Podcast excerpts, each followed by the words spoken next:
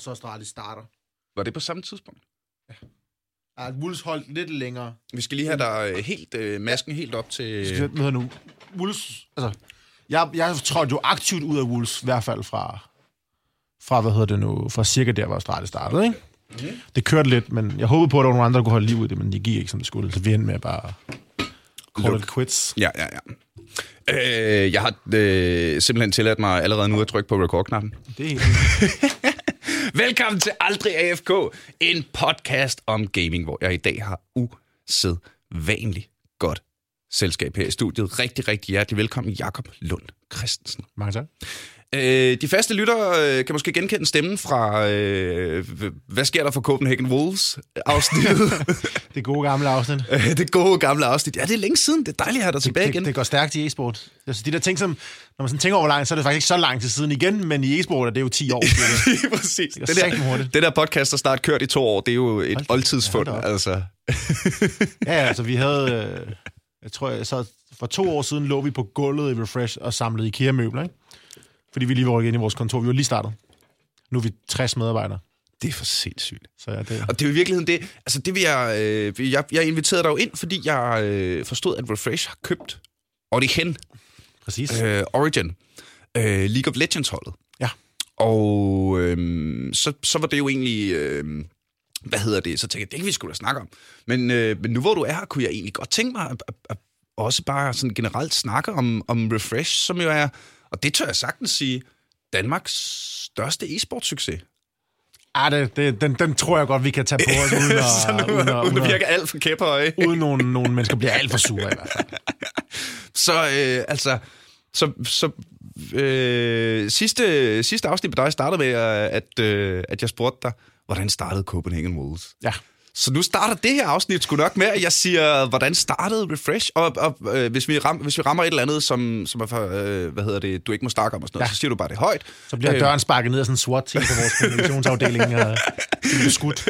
50 ud af de 60 ansatte, de har sort Hvis de uniformer. hører sådan nogle underlige blip, så er det bare fordi, vi lige cutter. Ej, det, øh, jo, det, det er selvfølgelig. selvfølgelig. Så hvordan startede Refresh?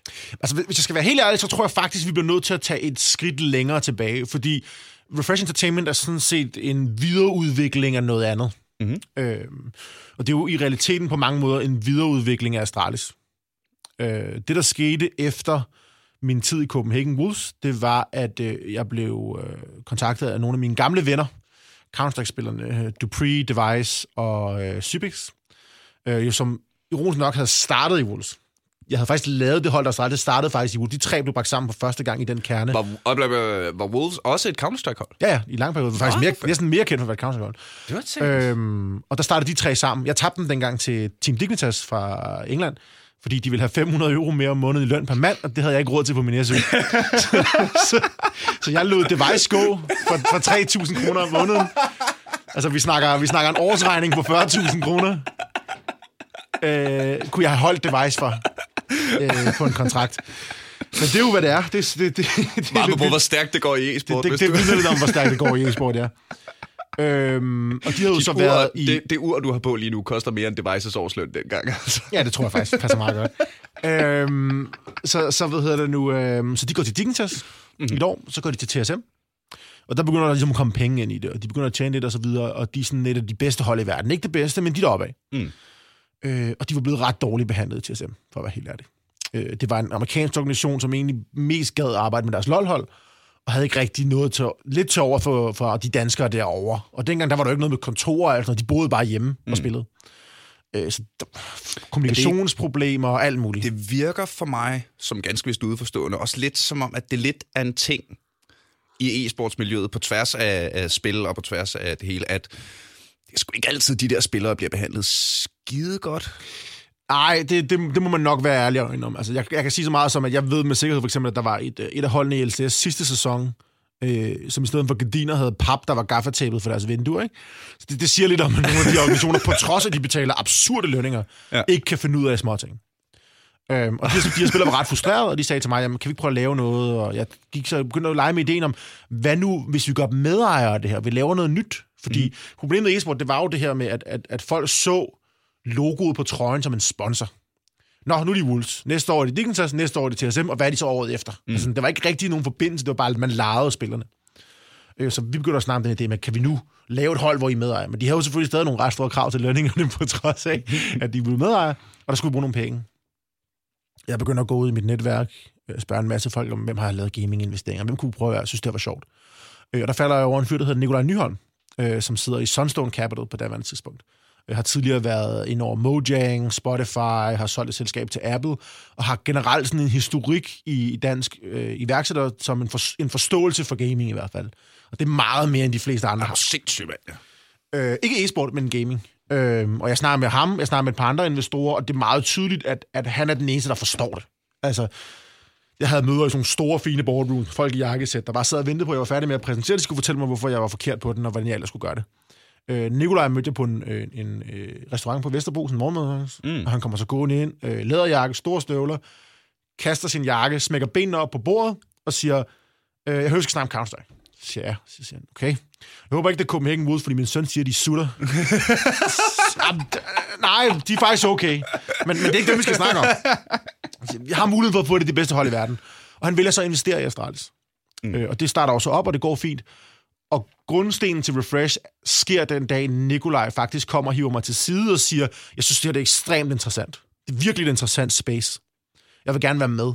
Hvis jeg nu forlader Sunstone, vil du så være villig til at lave et selskab sammen med mig? Så tager vi Sunstones ejerskab, som var investoren i Astralis, mm. i Refresh, dit ejerskab, øh, og Tommy Ahlers, som jo også var en investor dengang, som er minister i dag af alle ting. Øhm, og så slår vi det sammen i det her topselskab ovenpå. Øhm, og det efter en masse tid frem og tilbage igen, så det var, det var det, vi gjorde. Og det var så faktisk der Refresh Entertainment startede. Øh, og det var der, vi gik fra at være øh, tre mand på sådan et kontorhotel, der lejede voksne, øh, som ja, ja, ja. på arbejde klokken 9 og ikke havde noget at lave, fordi der var ikke nogen gamer, der stod op klokken 9 alligevel. øhm, til ligesom at være en stor, seriøs virksomhed Ja, ja, ja. Med, med, med en stor investeringspulje i ryggen. Føles det ikke så fedt, at, at alle de der... Altså, har du ikke lyst til at møde alle de der drenge i jakkesættene, der sagde nej? Og så bare, bare, bare vifte med uret og...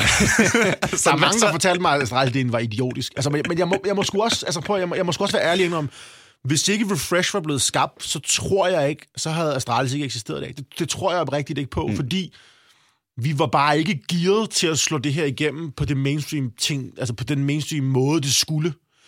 Det var ligesom først, da vi havde budgetterne i Refresh, og Nikolajs navn, og de her ting, som ligesom kunne gøre, at der var nogle mennesker, som havde luret på det her. Mm. synes, det kunne være sjovt. Men altså, at blive ansat af en eller anden 27-årig knæk, der aldrig har lavet andet end e-sport, det må- synes de måske, hvis det er sådan en 42-årig kommunikationsdirektør, tænker nok, der, så bliver jeg der, hvor jeg er. Ikke? Øh, men med Nikolaj og med de penge, og sådan noget, okay, fint nok, så tager jeg sgu chancen. Det lyder sgu interessant det her. Så det var, da vi fik de her mennesker med, altså, øh, det, det eksempel, jeg altid bruger, det var, jeg har altid været dygtig til salg. Det er sådan mig, der sælger sponsoraterne. Øh, alle de sponsorater, Australis har stort set. Men jeg kunne ikke finde ud af at tale det sprog, der skulle til, for at folk købte. Mm. Tallene var der, interessen var der, men jeg kunne ikke sige det på den måde, der gjorde, at de tænkte, okay, det tør jeg godt, det her. Det var først, da jeg fik en 20 år ældre mand i jakkesæt ved siden af mig, som kunne sige, det er altså rigtigt nok, det han siger, så ville de lige pludselig købe det, ikke? Lige, han, lige han voksen med til pitch-samtalerne og sådan Øhm. Noget, ikke? Ja, ja, ja. Øhm, så, det, så det var der, vi startede ude i, der hvor vi stadigvæk har kontor nu, de gamle DSB-lokaler ude ved Lokomotivværkstedet. Der var så bare 80'er gulvtæppe og alt for lavt til loftet og underlige lamper og det hele. Det var, det var, det var en fantastisk tid. Og så?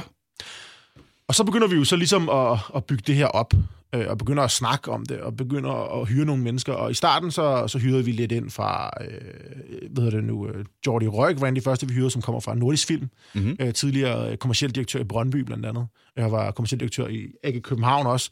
En person, der havde været lidt i periferien af Astralis. Han, han var faktisk det, som... Senere var det jo Nordisk Film FCK, der lavede North. Og han mm. var jo faktisk med til at starte den bølge i Nordisk Film, og begyndte at kigge på de her ting og sige, kunne det e måske være interessant? Så han mødtes med os, og så, øh, så sagde Nikolaj i starten der, hvad skal du bruge? Jeg, skal bruge en som ham der. Fint, så ringer vi til ham. Mm. Så ringer vi til ham. Vil du det her? Det kunne sgu ikke godt være, så var han klar. øh, og så sagde jeg, okay, hvad skal vi have? Så vi skal have noget video. Så havde jeg en gammel ven, der hedder Nikolas Estrup, som øh, mange måske kender som Pops, Ja, som er en ringer sgu da- legendarisk e-sport-karakter. Det Øh, en han har været med hele vejen tilbage, øh, har været vært på Pixel TV, øh, har været vært til en award show, hvor han, hvor han var så fuld og gjorde så meget en røv af sig selv, at han er er blevet banned for nogensinde at komme tilbage det er fantastisk. Det er virkelig god video, hvis, hvis man kan finde dem på nettet. Han, han, han, får, han, han tror, han, inde, efter? inde i hans egen verden, der troede han, han var Richard Gervais. Jeg tror ikke ja. helt, han pullede den over, som han havde håbet på. Men det er jo, hvad det er. Øhm, og, og han sad i et eller andet stort mediebureau. Og jeg ringede til ham, han var også lidt, ja okay, jeg er nu sikker på, at det er en god idé, og e-sport, han havde brændt lidt nallerne før, og så videre. Men øh, altså, han sad og lavede videokampagner for skat. Da, da jeg så lukkede med e-sport, og så, videre, så kunne han godt sige, okay, det er det faktisk ret fedt. Og så begyndte vi ellers bare at bygge øh, derudaf, og vi fik... Øh, det var meget sådan, kender vi nogen, der kan det her i vores netværk? Ja. Vi skal have en, der kan brand, vi kan have en, der kan kommunikation. Hvem kan det? Så sagde Jordi, jeg arbejder sammen med en gut, der hedder Sten Laursen i AGK, og øh, har været i Nordsjælland, øh, nu i Amazing Jewelry, en af Cassie Jespers øh, mm-hmm. løjtnanter. Jamen fedt, vi kalder på ham. Han tog en assistent med ham. Det kunne også være fedt af ham, så hyrer vi ham også. Og så begyndte vi ligesom bare at trække folk ind. Øh, kan du det, vi, vi skulle? Den, den bedste historie om det her, det er nok, øh, vi begynder at få styr på de her ting. Men vi skulle ligesom, dengang, vi havde et meget stort kontor, 600 kvadratmeter. Det har vi stadigvæk. Nu er vi ved at have det fyldt op. Men dengang var det meget tomt. Øh, og drengene skulle spille. De ville jo gerne træne på kontoret. Okay. Hvordan fanden gør vi det? Så da vi fik en masse computer tilsendt, så byggede vi af computerkasserne to vægge, for det var et stort rum i hver ende, og så lavede vi sådan en lille hjørne, et til Heroic, et til Astralis. fordi vi havde fundet ud af, at Heroic var også en god idé at få med der. Øhm, og så sad de ellers der og spillede. Er Heroic stadig en del af Nej. organisationen? Nej. Det er blevet solgt. Okay. Øhm, så siger vi, hvem, hvem fanden kan hjælpe os med at gøre de her drenge mere professionelle og forstå de ting? Og så siger de der gamle AK-drenge jo selvfølgelig, vi ringer det til Kasper Witt. Ja. Fedt, lad os ringe til Kasper Witt. og så ringer vi til Kasper Witt, og så siger vi, så siger de, Jordi, Kasper, øh, kender du det der e-sport? Og det gør han fandme ikke. Nå, men øh, nu skal du høre, hvad det er. Og så kan du komme ind på fredag. Jamen, jeg kommer ind på fredag, og så snakker vi om det, så ser vi på det, om det er noget for mig. Og han kommer så ind, og vi er sådan over hjørnet, har sat et bord klar, et frugt og en præsentation. Mm. Nu tænker nu skal vi rigtig lære ham fuldstændig forbundet af, hvad det her handler om. Og han vælter sig ind, og altså, han vidste mere end de fleste fra første sekund. Han havde simpelthen siddet op hele natten og bare kværnet world rankings igennem og så videre. Og strengene kom lidt senere, og så de sådan, går så, er, er, det, er det Kasper Witt, der sidder derovre? Sådan, de var jo sådan lidt starstruck over det. Og så begynder de at spille, og så går han stille og roligt over til dem, og så begynder han bare at quizze dem. Markus, hvorfor er du dårlig på Nuke og ikke på Koppel, og bla bla bla bla bla, de sad og tænkte, hvad What? fanden foregår der? Han har simpelthen bare scannet al information, han overhovedet kunne finde. Og det, Fuck, var det sejt, mand. det siger noget om Kasper som person. Altså, Kasper laver en kop kaffe med større dedikation, jeg har gjort noget i hele mit liv. Altså, det, det er bare så all in, at det er helt fantastisk. Nej, var det svedigt. Så, ja, så begyndte vi ellers at, at arbejde derudad, og så voksede vi ellers øh, stille og roligt deroppe af, kan man sige. Ikke? Jamen, det, nej, det gik sgu da overhovedet, prøv, det gik sgu da overhovedet ikke stille og roligt, mand. Nej, det gør det faktisk ikke. Øhm, det gør jeg slet ikke. det, det første sådan store break, det er, øh, det er Audi-aftalen og Medion, Stralis. Mm. Øh, vi var jo lidt i den lidt akavede situation på et tidspunkt, at, hvad hedder det nu, øh, Finn, som var in-game leader i Astralis, hvis der var nogle problemer, og spillerne ville have ham ud, og det blev vi så enige om, det skulle ske. Øh, og den åbenlyse erstatning var Lukas Mhm. Gleb, øh, som jo er der nu. Problemet var bare, at Gleb var Heroic-spiller. Så var vi lige pludselig i en lidt spøj situation. Og Heroic-spillerne vidste jo godt, at Astralis gerne ville have Lukas, og Lukas vidste det godt. Så hvordan fanden ordner vi det?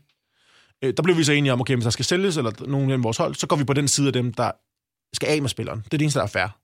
Så vores, som Refresh, vi gik ligesom på Heroics side, og så Frederik Byskov, der er medejer af Astralis, og var manager for Astralis tidspunkt, han fik så lov at forhandle med os, så at sige. Mm. Øh, og det endte med en, en ret hæftig øh, betaling, øh, for der var blandt andet noget procentdel af præmiepenge, som de måske ikke skulle have givet. de vidste ikke helt, hvor gode de blev. så så det var, en- det var, der fik vi så lavet den transfer, og så var vi ved at være klar. Holdet begyndte lige pludselig at spille godt. Øh, der havde vi også fået... Øh, på daværende tidspunkt var Kasper ikke helt startet endnu. Han spillede stadigvæk aktivt for KIF København, mm. tror jeg det hedder. Kolding København. Ja. Øh, så han var lidt ind over det, men ikke rigtigt. Øh, og der havde vi hyret en øh, sportspsykolog, der hedder Mia Stelberg. Ja. Som mange nok kunne som sådan en meget ikonisk, meget høj, smuk blondine, Ja, ja, som ja. kameraerne elskede lige at fange, når de, når Nå de, ja, når de gik forbi. hun fyldte jo noget i ja. Astralis-dokumentaren. Det gjorde hun. øh, Og gjorde et rigtig, godt, øh, rigtig godt indtryk på mig i hvert fald. Jamen, helt, helt absolut. Sådan, hun Hun, hun, var altså. ekstremt dygtig, og hun brugte rigtig meget tid på ligesom at, faktisk mere på aflære dem ting, end at lære dem ting. Altså få væk, få dårlige vaner ud. Så det er helt sådan, øh, det er- helt sådan Jedi, you must unlearn what you have learned, young Padawan. Præcis. Altså Counter-Strike-hold var på det andet tidspunkt, det er der stadigvæk nogen, der er blevet kørt som en børnehave. Altså, det er de fem spillere, der bestemmer, hvem der skal spille. Og så hvis du ikke lige er venner med den rigtige på holdet, så bliver du kicked. Altså, og så er det bare sådan, "Nå, så er det din skyld, for ham kan jeg ikke lide. Altså, jeg har siddet til afterparties i gamle dage i Counter-Strike, og så har jeg fået spillere fra et hold, der kommer over og spørger, om de, må, om de ikke må få fat i en spiller, fordi de vil kicke ham den anden. Og så kommer ham spilleren, de snakkede om, de vil kicke senere hen og pisse fuld sammen med den fjerde spiller og spørger, om vi må købe en, for de vil kicke ham, den, de andre, der var der først, og sådan noget. Det er bare... Det sejler fuldstændig nogle gange. det er heldigvis blevet meget bedre. Øhm, så hun gik så i gang med at lære dem, og lige pludselig så var de rigtig gode. Altså, de Mm. gjorde det godt. De var i finalen øh, over i, øh, i USA, og det, sådan, det, det lugtede faktisk af, at de godt kunne være en af favoritterne til den her major. Mm. Øhm, lige inden da, der, der nogle af os havde nogle bekendte hos Audi Danmark på det tidspunkt, øh, og også på den nordisk plan. Vi var ude og pitche dem, og de sad og sagde, det der, det, det kommer aldrig til at ske. Altså, det er simpelthen for dumt. Skydespil og sådan noget, det, det går helt galt. Og så, og så kan jeg stadig huske helt tydeligt, at Jordi siger, men prøv lige at forestille dig, hvis de vinder majoren. Prøv lige at forestille dig, at der er Audi på den trøje, når de står live på amerikansk tv og løfter det trofæ. Ja, ja, det, det er fint, det kommer ikke til at ske, men det er fint, det er en god idé. Ved du hvad? Har I ikke noget som helst, I kan kaste efter os? Og så sagde de, jo, men ved du hvad? Vi har sådan en ny øh, fjolstrækker, der hedder Q2'eren, som ikke var kommet på det tidspunkt, der var et tidspunkt, og siger, prøv, giv os lige, giv os lige et pitch på, om I kan gøre noget med den. Det, der har vi lidt ekstra budget tilbage. Mm. Og så var vi all hands on deck. Altså hele virksomheden lavede ikke andet i 48 timer, og så leverede vi et, et pitch deck, som faktisk var rigtig stærkt. Og de sagde, okay, shit, det kan faktisk godt fungere, det der. Lad os prøve at gøre det. Og det var vores første sådan store kampagne, det der hed Untaggable, hvor vi kørte den kampagne ud med drengene. Hvad var øh, den? Det er fordi, Øh, det var dig- vi, har, vi har masser af tid. Lad os grave lidt i det. Der, der var et, øh, et, et stort marketingbureau, åbenbart, der har fået rigtig mange penge for ikke at lave en skid. Så, så deres, Det øh, siger du ikke. deres idé om, hvad Audi Q2 var, det var, den var ikke noget.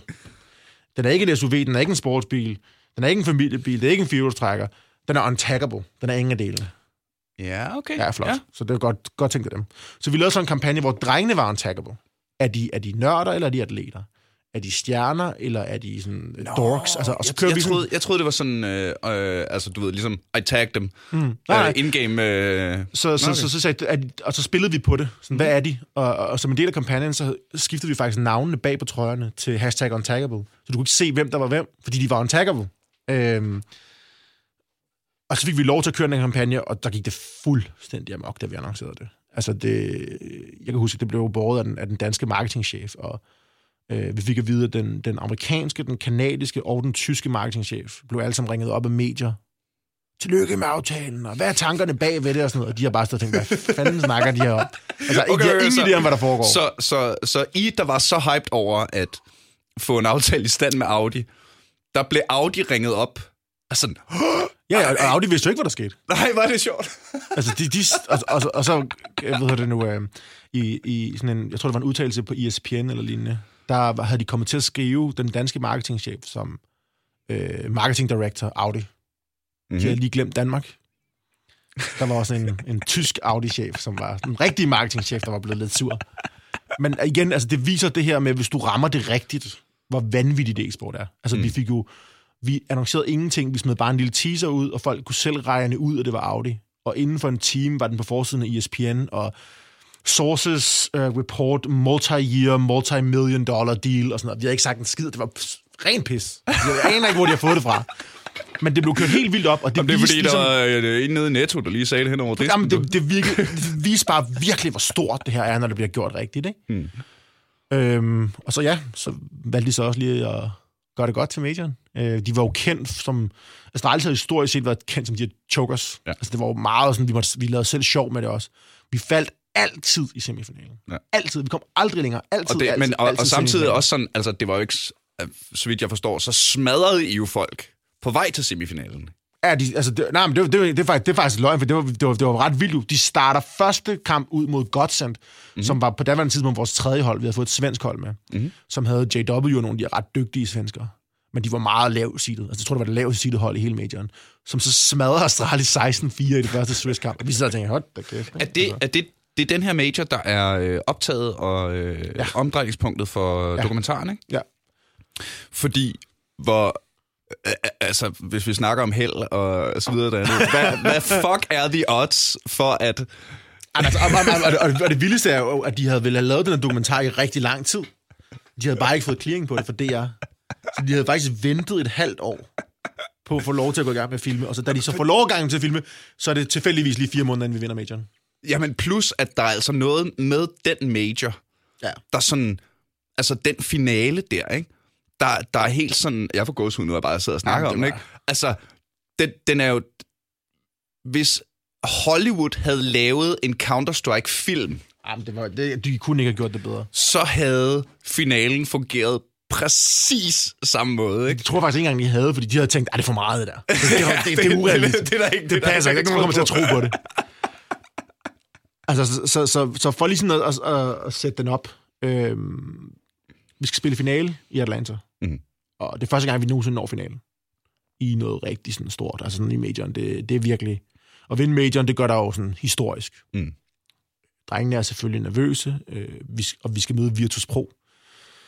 De gamle polakker der, Mm. mm. som på daværende tidspunkt blev kaldt final bosses. Det var det, altså det, det, var, det var det, der måske næsten var det mest imponerende. Det var, det her run igennem var helt sindssygt. Altså, nogle, nogle gange, så ser du for eksempel Krakow Majoren, der kom senere, der ser du sådan noget, hvad var det, Gambit mod Luminosity i finalen, hvor Mm. øh, jeg tror, det var... Øh, det ene hold kom i finalen uden at slå et eneste hold i top 10 i verden. Altså, Det var sådan helt det, kæmpe råd. Hvordan, øh, nu er Counter-Strike jo ikke det, jeg ved mest om. Hvordan kan det være en major? Det er simpelthen bare, fordi folk faldt ud igennem gruppespillet og spillede dårligt. Så det var, sådan, det var virkelig rodet Mm, mm, ja. major. Øh, men Så her, de var med, ja. de her øh, Ja, ja. tophold? De, de, De var med, de var bare ud, de røg ja, bare ja, ud. Ja. Øhm, og i den her major, der, der snakker vi altså Navi, Kvart, Fnatic, Semi, VP-finalen. Alle, som er værd at slå, stort set. Øhm, Kvart-finalen mod Navi, vinder de. Fantastisk. Så kommer den her store semifinale mod Fnatic. Altså, det var igen, det var også en fuldstændig vanvittig kamp. og det taler, det taler virkelig til, hvor dygtig Lukas er. Fordi Fnatic var et forholdsvis nyt liner. Der var nogle skift frem og tilbage, men det var godt sendt, og sådan, det, var, det var meget på aimet og på følelsen. Og Lukas læste den fuldstændig. Han ventede bare. Selv som terrorister, de ventede bare. De kunne, fordi Fnatic var sådan helt jittery, de ville gerne ud og skyde nogle folk. Mm. Så de fløj bare ud, og så blev de taget ud. Altså, de, han spillede dem helt stille og roligt og metodisk ned igennem. Final øh, mod de her polakker. Øh, Mia Stelberg er jo øh, svensk-finsk. Mhm. Og har åbenbart, som en del af et, hun havde nogle psykologiske trick, hun brugte, der var virkelig sjove. Øh, for eksempel, øh, mens de satte op i semifinalen mod Fnatic, så gik hun over og stillede sig foran Fnatic-holdet. Og så stirrede hun på dem en af gangen. Og hun stoppede ikke med at stirre på personen, før personen havde stirret på hende. Så hun stirrede på dem, indtil de sådan kiggede i hende i øjnene og kiggede væk. Og så, kiggede hun, så vendte hun til, de kiggede væk, og så gjorde hun det med den næste, og den næste, og den næste, og den næste. For at sørge for, at hver eneste person var blevet stirret ned og havde kigget i jorden. det var jo nice. Hun er helt, helt Det, med, øh, har, du set, øh, har du set Pumping Iron? Nej, desværre ikke. Det er- er, den er på min liste. Ja, ja, ja, ja. ja. Øh, øh, Pumping Iron er jo den her øh, øh, semi... Jamen, nej, det er vel en dokumentar om dengang Arnold i 70'erne øh, skulle ud og vinde Mr. Universe. Ja. Og der er faktisk en ret stor del af filmen, der handler om, hvordan Arnold psyker sine modstandere. Altså, hvordan han sidder i backstage med, med de største mennesker i verden og, ki- og kalder dem girly men, og øh, mm. altså sådan bare, ja, psyker dem i virkeligheden, ikke? Hvor er, det, hvor er det sjovt at se, at det bare er sådan en, en, en, en, en meta-ting, man kan gøre i konkurrencer. Hvor meget Jamen, det egentlig virker, ikke? Og det er jo altså, også sjovt, fordi det, er jo ikke, det var jo ikke en eller anden, det var ikke mig, som der står en eller anden gut, de kender fra gamingmiljøet. Mm. Det var den her høje, smukke, tidligere blondine. modelblondine, som bare står og stiger på dem, og må lyst til at slå dem ihjel. Altså, det var jo fantastisk. Det var helt fantastisk. øhm, og så lavede hun faktisk en endnu vildere en til finalen. Øhm, hun havde lært at sige, jeg tror, det var god kamp på polsk. Så vi sidder backstage, øh, jeg, var, jeg var ikke med backstage, men hun sidder backstage med drengene, i sådan samme rum som de her polakker, og de sidder og snakker taktik på polsk, selvfølgelig. Tænkte, det forstår de jo ikke. Mm. Og de har siddet i 10 minutter og snakket, og så lige pludselig vender hun sig op imod dem, uden at have sagt ord før, og så siger hun, ser sådan lidt, så siger hun bare, god kamp på polsk, og de frøs bare, Åh! Så tænkte de, åh, åh, har hun forstået alt, hvad vi sagde? det, var, det var godt spillet. det fedt, det var godt spillet. Og, og herfra skal der jo lyde en kæmpe, kæmpe opfordring til at se Astralis øh, ja. på vej mod stjernerne øh, dokumentaren. Hold kæft, Jamen, den... den- er godt skruet sammen, mand. Jamen, den er, den er godt skruet, og alt, altså, de har, det er med for rejsen til, til taber semifinalen til Powerland i en eller anden i Jylland, til, til Heroic alle fucking hold. Det gjorde sat med ondt på dem. Og det var, der, var vi, der var vi før at Refresh, og der havde vi... Jo, nej, det var lige starten af Refresh, hvor vi havde Nikolaj med over, og jeg, kan bare, jeg tror, han må bare have tænkt, hvad fanden er det, jeg bruger penge på? Altså, en ting er, at de taber, men også bare den der hal, det var jo sådan en lille, altså, sådan en lille, lille bitte, bitte, bitte, bitte, altså en lille bitte lagen, ikke? Altså, Ja, ja, ja. det var, ja, det var noget andet end, øh, end øh, den der store arena i, i Atlanta. Nå, så sykker hun dem, og vi går i gang med finalen. Og øh, altså igen, alle forventede, at vi tabte den her. De polakker, gamle drenge, ekstremt rutinerede. De choker aldrig. Aldrig. De var jo kaldt det her plow, versus plow, når pløjen bare pløjede mm. folk over. Øhm, vi deler først de to maps over, så vi går på tredje map, øhm, som er Train.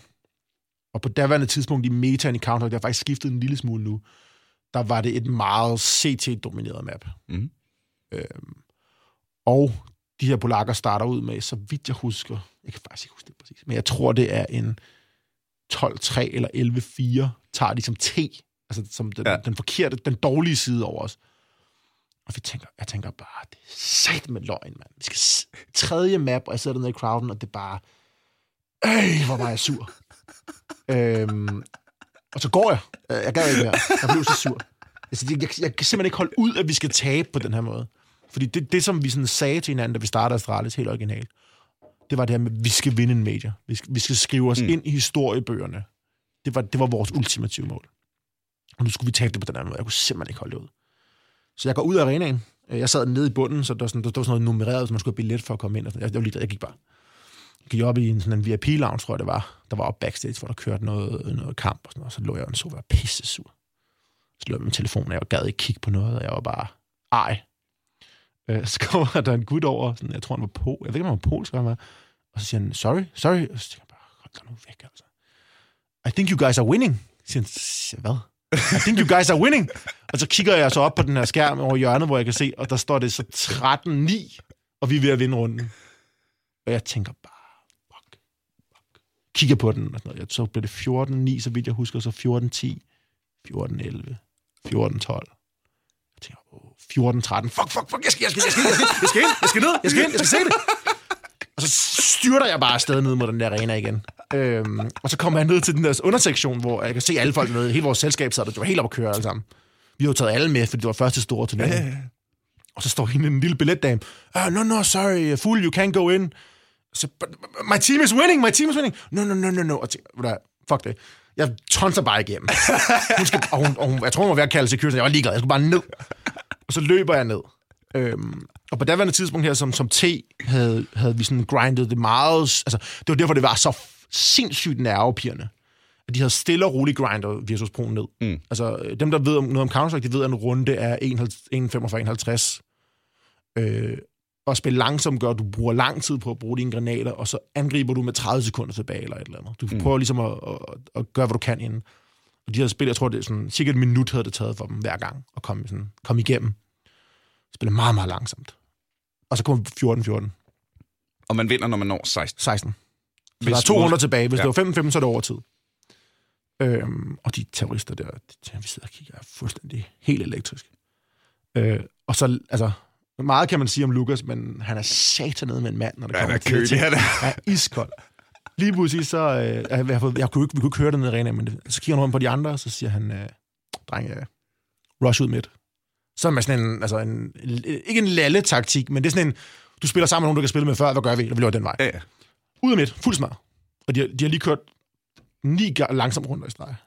Og de vælter bare ud, og de, og sådan, og de skyder bare bang, bang, bang, bang, bang. Runden er overstået på 20 sekunder. Så vinder de.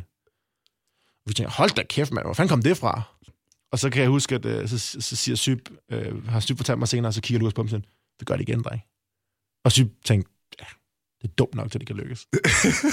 Flyver de ud af midten igen, skyder alle ved som bliver fuldstændig overrumplet, og så vinder vi. Og så vi sagde, vi, vi, vi, de havde ikke engang tid til at blive nervøse. Det var bare, nå, så, vi ud, så gør vi ligesom, så hygger vi, så og Ja, ja. dem. Og så sådan lidt, lidt akavet ting ved det der, fordi det var på daværende tidspunkt, der havde vi jo flere hold. Vi har blandt andet flere hold med til majoren, øh, hvilket ikke er tilladt længere. Øh, og kvæg min rolle som medejer af Refresh, så var jeg blevet instrueret i, at jeg måtte ikke vise øh, følelser for et hold frem for et andet. det var, det var den, dengang var der, det var fordi, der skulle vi være sikre på, at der ikke var noget ballade med den slags ting. Øh, og så, Ej, ikke gider du lige... Nå, okay, mit hold har lige vundet en major, og så skal jeg bare sidde Nej. her helt finsk og bare så helt... øh, min, min partner i Astralis dengang, jeg foundede Astralis med Frederik, tonser op på scenen. Altså, stortudende, mens de løfter det der trofæ. Jeg når at tage et skridt, og så sidder vores kommunikationsdirektør, ah, ah, ah, ah, og så må jeg pænt sætte mig ned på sædet igen. Det føles som om, at det ikke var det største, der var sket i mit liv i meget lang tid. Øhm, og så vendte til backstage, og så kunne jeg råbe og skrige og hoppe og danse. Så kunne jeg mok. Men i arenaen, så, så, så Alle dem, jeg startede Astralis med, står på scenen og tuder og løfter trofæer. Jeg sad pænt nede i crowden og holdt min kæft. det gjorde ondt, mand. Det gjorde sæt ondt. Det må jeg nok indrømme. Øhm, så ja. Det er også det, er også det der er sjovt. Jeg kommer jo tit over folk. Der er jo mange, der ikke er klar over, at jeg var med til at starte Astralis. Mm-hmm. Altså fordi, at, at vi bevidst underspillede den del af det. For ligesom at sørge for, at der ikke den, den, der kunne ikke være noget conflict of interest-snak eller noget andet. Ikke? Mm. Altså, så, så Frederik blev meget Mr. Astralis visuelt, og det er også derfor, vi tog faktisk, det er der ikke så mange, der ved, vi valgte jo faktisk at klippe mig ud af Astralis-dokumentaren. Det er sjovt, at hvis du ser til stjernerne, jeg er, Det er der ikke. da rigtigt. Jeg er der ikke på noget tidspunkt. Jeg er der i baggrunden en enkelt gang eller to, men ellers er jeg der ikke. De har be- vi har bevidst bedt dem om at klippe mig ud. Fordi, Fordi jeg skulle desassocieres med Astralis frem for... Fordi vi, vi på daværende tidspunkt, så havde de andre hold, som, og, og Astralis var blevet bedre, mm, men, men Godsend var lige så gode i en periode, så jeg måtte ikke blive set som ham, Astralis-gutten. Mm, okay. okay. Nu skulle jeg lige pludselig sidde i forhandlinger for Godsend. Og så kunne jeg ikke være, hvorfor sidder jeg og forhandler med ham for Astralis? Altså, Ja, ja, ja, ja. jeg, jeg, jeg blev nødt til at tage et skridt tilbage der. Så det er sådan, det, det, det, det er ret... er- Jeg har oplevet, at folk ikke tror på mig, når jeg siger det. Ja, nok altså. vis dem dit ur. så derfra stikker det jo så fuldstændig af. Det gør det, det gør det faktisk ikke. Det, er det, gør det, det det er lidt akavet. Øhm, fordi det, som Mia pænt sagde til drengene, det var jo... Øhm, det bliver ikke svært at gøre til nummer et i verden. Det bliver svært at få jer til at blive der. Mm. Og det var jo ganske rigtigt. De, de, de toppede jo der, og så havde vi en, en rimelig lang downperiode. Øh, hvor det var sådan, der var nogle gode resultater imellem, men det var ikke rigtig godt igen. Der var nogle enkelte, Mm. men det blev aldrig sådan helt. Øh, ved sommeren skiftede vi så ud. Mia trådte tilbage. Kasper trådte ind fuldtid. Det var der, han var færdig med sin professionelle karriere. Jeg kunne ligesom rigtig komme i gang. Mm. Øh, og så begyndte vi at arbejde på de her ting. Øh, og så der var der jo sådan, det var sådan lidt frem og tilbage. I forhold til Astralis i hvert fald, var det næste sådan store punkt. Det var jo, da, da Markus smuttede til Nord. Der var ligesom et reset der, Ja. hvor Kasper fik lov til at sige til dem, okay, nu starter vi forfra. Nu gør vi det på min måde. Og siden der er det stukket fuldstændig det, er jo, det, er jo det. Der var jo mange, der sådan ironisk jokede med, at uh, Markus, der skrev for Astralis, var det bedste roster-movie i 2018 Vi skal lige have snokken Astralis. helt hen til mikrofonen. på, på Astralis' uh, på Astralis' side. Ikke? Mhm. Så ja. Derfra, ja, så har de været stort set urørlige. Jeg tror, jeg tror nu, at det er det Counter-Strike-hold i verden, der ligger længst nummer et sådan konsekvent i Det er streg. sindssygt. Men også bare for, for, hvad det har gjort for e-sport i Danmark. Ja. ja, altså det... Øh, den der dokumentar flyttede noget. Øhm, da jeg kan huske, da I havde vundet den major, at det var første gang, jeg så e-sport-nyheder i mainstream-medier. Mm. Der var, ligesom, der var et eller andet med den der million, det der med at vinde en million, Ja. der, der, der bare var, var clickbait nok i, til at så samlede Ekstrabladet den op, og BT samlede den op. Ja. Jyllandsposten, øh, hvad hedder det, politikken, øh, altså alle de der. Ja, jamen, fordi fordi det, det er ligesom... Det var som om, at den, at vinde den major, gjorde, at det ligesom transcenderede ja. undergrunden på en eller anden måde. Ikke? Det er der ingen tvivl men, men det har også været et spørgsmål om, altså et, et, et breakthrough i mainstream i medierne kræver skridt. Mm. Øh, jeg har jo i Wolves før fået ekstrabladet artikler og så videre, men det har jo været sådan noget, nej, se, nørderne har vundet mange penge. Ja. Og så går der et halvt år, så nej, nørderne har vundet mange penge. Altså sådan, vi, start, vi, vi startede fra scratch hver nyhed. Det var aldrig sådan, nu gør vi det her på grund af det her, eller nu Mm. kom den næste led. Jeg kan tydeligt huske backstage efter majoren, hvor, hvor vi kommer alle sammen kommer ud, og vi siger, Sten Larsen, vores kommunikation, siger, det her det bliver skide godt, dreng. Og så siger Peter Dupree, de er jo ligeglade derhjemme. Jeg, jeg, jeg svær, der gik ikke mere end 20 minutter, tror jeg, så var den breaking news på TV2 News. Ikke? Altså kørte i baren. Mm. Men det var Sten. Vi havde aldrig, TV2 News havde aldrig selv fanget den, tror jeg. Det tror jeg ikke. Nej, det Der var jeg. kommet en efterfølgende et eller andet, når jeg forresten, de har vandt det her. Men det er jo igen det der med at tale sproget. Ja. Sten ved, hvordan han skal ringe til TV2, fortælle dem, hvad der er. Og han har jo ikke, det var ikke fordi, at han bare ringede til dem for første gang. Han har jo bearbejdet dem i meget lang tid. Mm, ja. Altså, i starten tror jeg faktisk, han, han nærmest bare skrev artiklerne for dem, med billeder og det hele, og sagde, prøv nu at køre det ud, prøv så en kliks det for, og så nok så få klik. Og så er det bare stille og roligt blevet kørt ind. Mm. Og det gør lige pludselig, at i stedet for one-offs, så kunne vi bygge. Så da vi vandt majoren, hov, det var fantastisk. Så kom der lige pludselig, oh, pandekager på Rådhus, det var dem der, der vandt majoren. Ej, hvor Mm. fedt. Kasper Witter med. Nå, er de rigtige sportsfolk nu, så kom den. Så kom dokumentaren lige pludselig, og så blev Mm. de menneskelige. Altså, fordi nu nævner du dokumentaren, og, og det, jeg tror, dokumentaren kunne mere end noget andet, det var, det blev mennesker. Altså, Ja. vi, vi, vi sagde bevidst til holdet bag dokumentaren, vi vil ikke se Counter-Strike. Jeg vil ikke se spillet. Jeg vil kun se, hvis du skal vise spillet, så skal du vise det fra den synsvinkel, der er et crowd. Mm. Så hvis du ser i, i, i dokumentaren, når du ser Counter-Strike, så ser du typisk skudt fra en sædeplads i en arena op mod storskærmen, mm. fordi vi vil have folk til at forstå, det, det her det er, den, det er den fan ser. Det er ikke bare et, et fullscreen af Counter-Strike, det kan være hvad som helst. Øhm, og altså, du ser jo Peter græde, og du ser mm. drengene være i kulkæderne og op igen Ja, ja, og ned igen, og gennemgår, at Peter var tæt på at blive fjernet fra Astralis jo, altså fordi han simpelthen ikke spillede godt nok, og han fik en advarsel, og du får hele det her menneskelige ting med. Ja, ja. Altså, jeg, det bedste eksempel, jeg ved på den virke, det var, da jeg, øh, øh, jeg stod sammen med min øh, kæreste på det tidspunkt, og så sagde jeg, jeg, jeg nævnte Dupree af en eller anden år. Jeg kan ikke hvorfor. Mm. Og min svigermor går forbi, og så klapper hun mig på skulderen, og så siger hun, Dupree, er det ikke Peter? Så siger jeg, det er Peter. Han er sådan en dejlig dreng, siger hun så. Aldrig mødt ham. Men hun elsker Peter. Ja. Altså, fordi, men det er fordi, Peter er lige pludselig menneske. Ja, Han er ikke en nørd eller en Counter-Strike-spiller. noget. Han er faktisk en menneske, som du har fulgt. Og, og, og folk er investeret i de her mennesker og forstår, at det ikke bare... Altså, de spiller ikke Counter-Strike 12 timer om dagen, drikker fire monster og bor i en kælder. Det er normale unge mænd mm. med en interesse, som gør alle de her ting. Jeg tror, det var den der demystificering, Ja.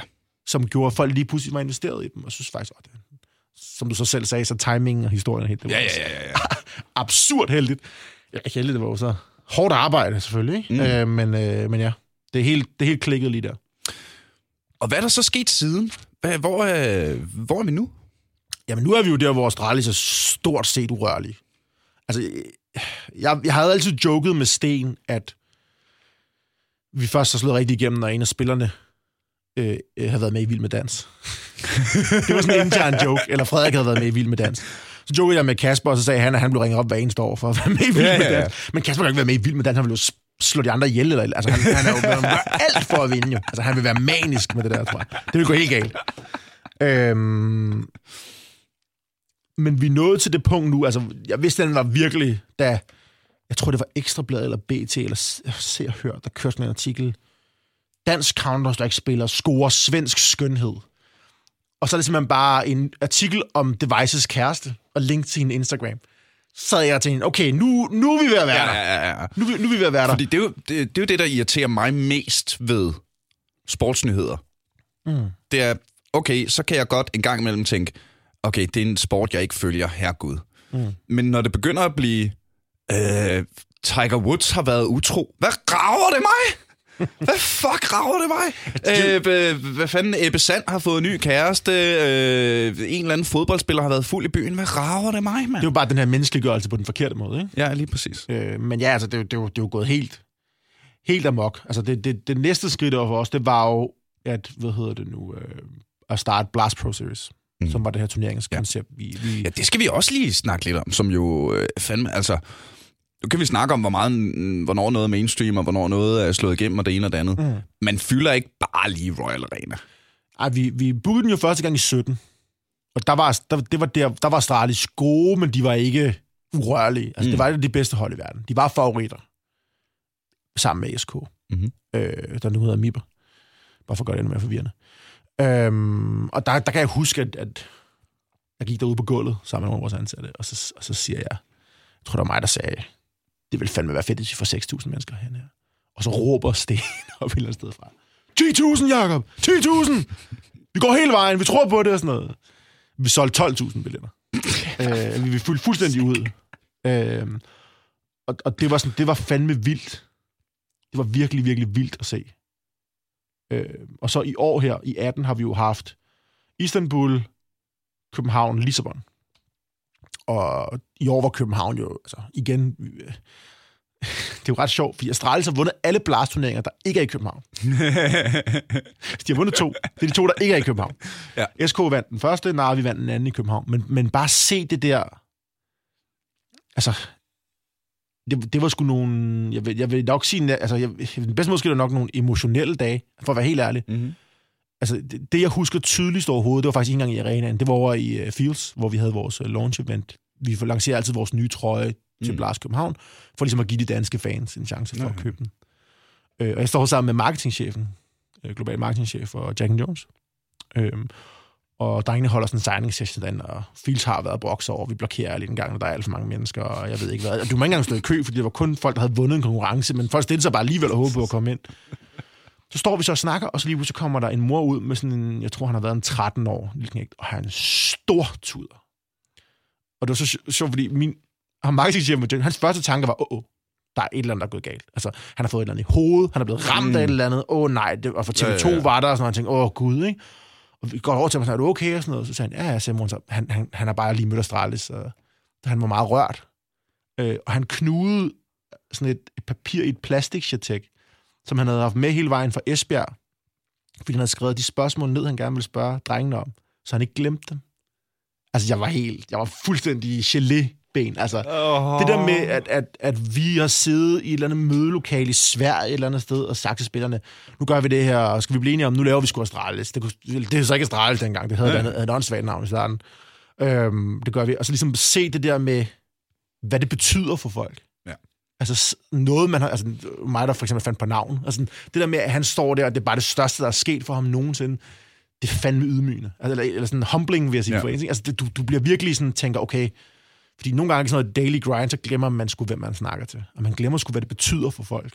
Og ligesom at se det, det var sgu vildt. Altså det, og så kommer over i arenaen fuldstændig udsolgt. Øh, mor, far, datter, søn, alle i Astralis trøjer. Ja. Øh, Lars Lykke kommer og siger hej til mig, hvis vi skal vise ham rundt, og han skal op på scenen, og han bliver hængende bagefter og sidder og ser Counter-Strike. Altså, og det var jo ret sjovt, fordi han fortalte mig, at han så, han så Counter-Strike, og så tænkte jeg, ja, det er godt med dig. Ikke? Altså, mm.